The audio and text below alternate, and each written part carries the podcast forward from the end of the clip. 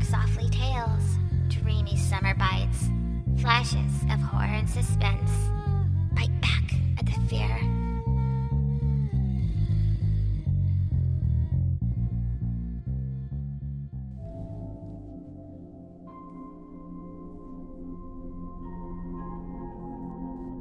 Abel's Blood by Mav Skye.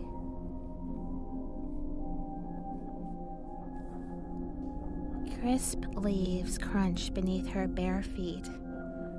Cold breaths of wind blow her hair about.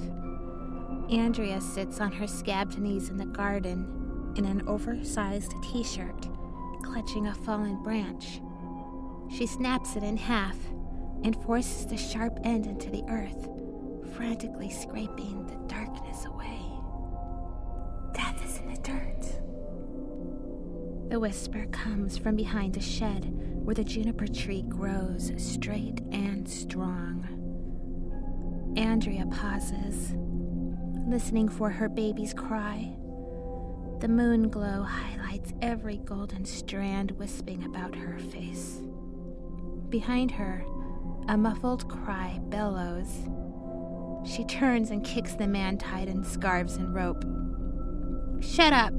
Shut up so I can listen! Andrea strains her ears, praying.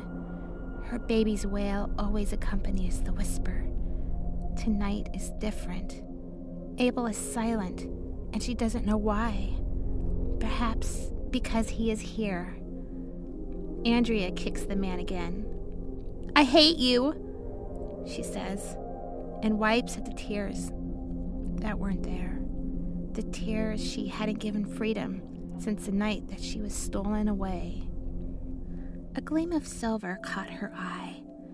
A shovel lies against the shed. She rushes over to it, then hurries to the corner of the garden. She plunges the shovel into the dirt. She stops, listens. Death is in the dirt. The voice comes from behind the shed again. It had taunted Andrea in the basement, giving her the strength to do what she had needed to when he had grown lazy with the knots. Death is in the dirt. Andrea trembles as she approaches the shed. Placing her hand on the corner, she peeks around it. A tall wooden fence sits behind the juniper tree, rising high into the darkness. Small hole has been gouged from a plank of wood. Beyond it, something white flickers. Andrea draws closer, closer, until her face is flush with the hole in the fence. Through the opening, she sees something white and opaque. An iris floats in an ocean of milk. Is in the dirt. It blinks. Andrea screams. She screams as the eye blinks blood. Crimson pours from the hole over the fence, splashes the ground, forming into claws reaching for her. Death is in the dirt. It whispers. Hands grab Andrea from behind. She startles, shrieks. He has her. Again. He smells of acrid breath and unwashed hair. The ropes lay at his feet. He holds the knife. She had dropped it. Stupid bitch. Her mind screams the words he had called her over and over. Nothing but a stupid bitch. He throws her against the tree. Stupid bitch! Her head bounces off the trunk. She falls face first into the blood flooding the dirt. Andrea hears a baby, her Abel, crying. He squats and holds the knife against her throat. The river of blood catches her eye. What the?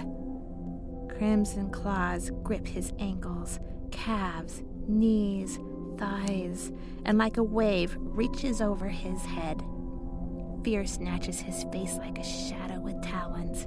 He screams as loud and long as she had when he had stole her away on that lonely country road. The claw reaches inside his mouth, slips out his nose.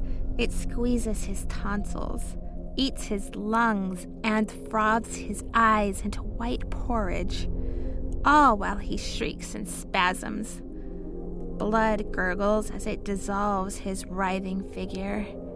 His body melts into the crimson tide. It retreats through the hole all at once, leaving her with its final whisper Death is in the dirt.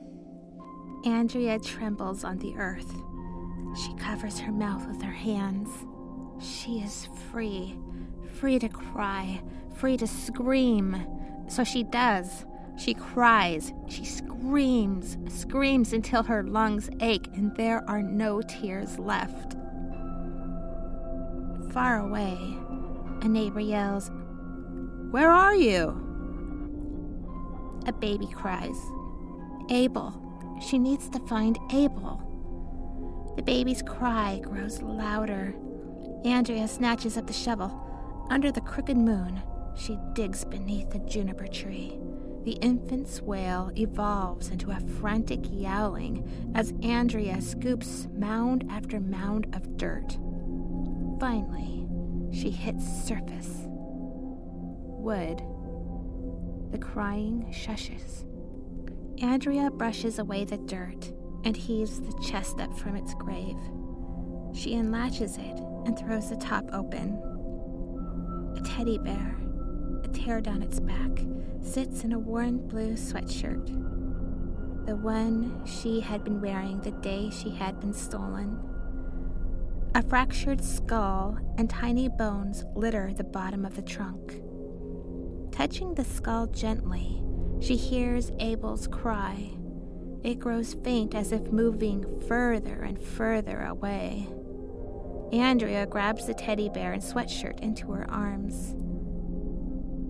Crib death, he had told her, but Andrea knew. She had known the truth all along. You found it?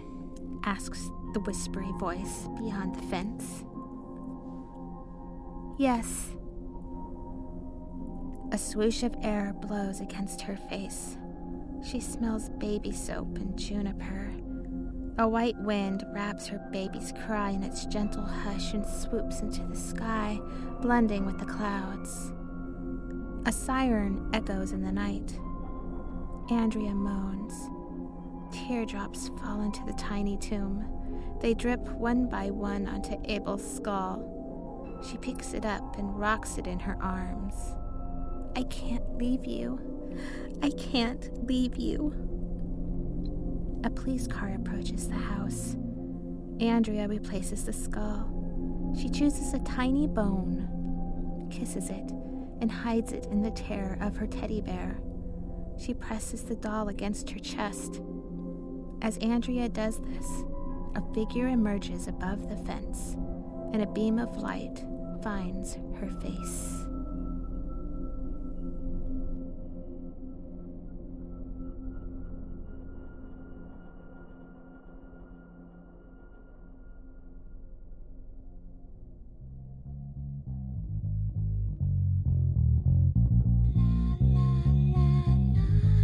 Who likes dark stories? People who have experienced a touch of the dark side. People who are a little wiser to the world. People who like their bones chilled and their spines tingled. People like you and me. It's hard to find a story these days that write on the dark side with a touch of whimsy, humor, and heart. Mav Skye spreads her dark wings and solves this problem for you. Head on over to Amazon and type Mav Skye's name into the search engine M A V S K Y E. At Amazon, you'll find her Tales to Chill Your Bones series, Girl Clown Hatchet series, Supergirl series, her cult classic novel, Wanted Single Rose, and of course, her brand new release, Cold Hangs the Midnight. Choose your dark flavor and head on over to Amazon today.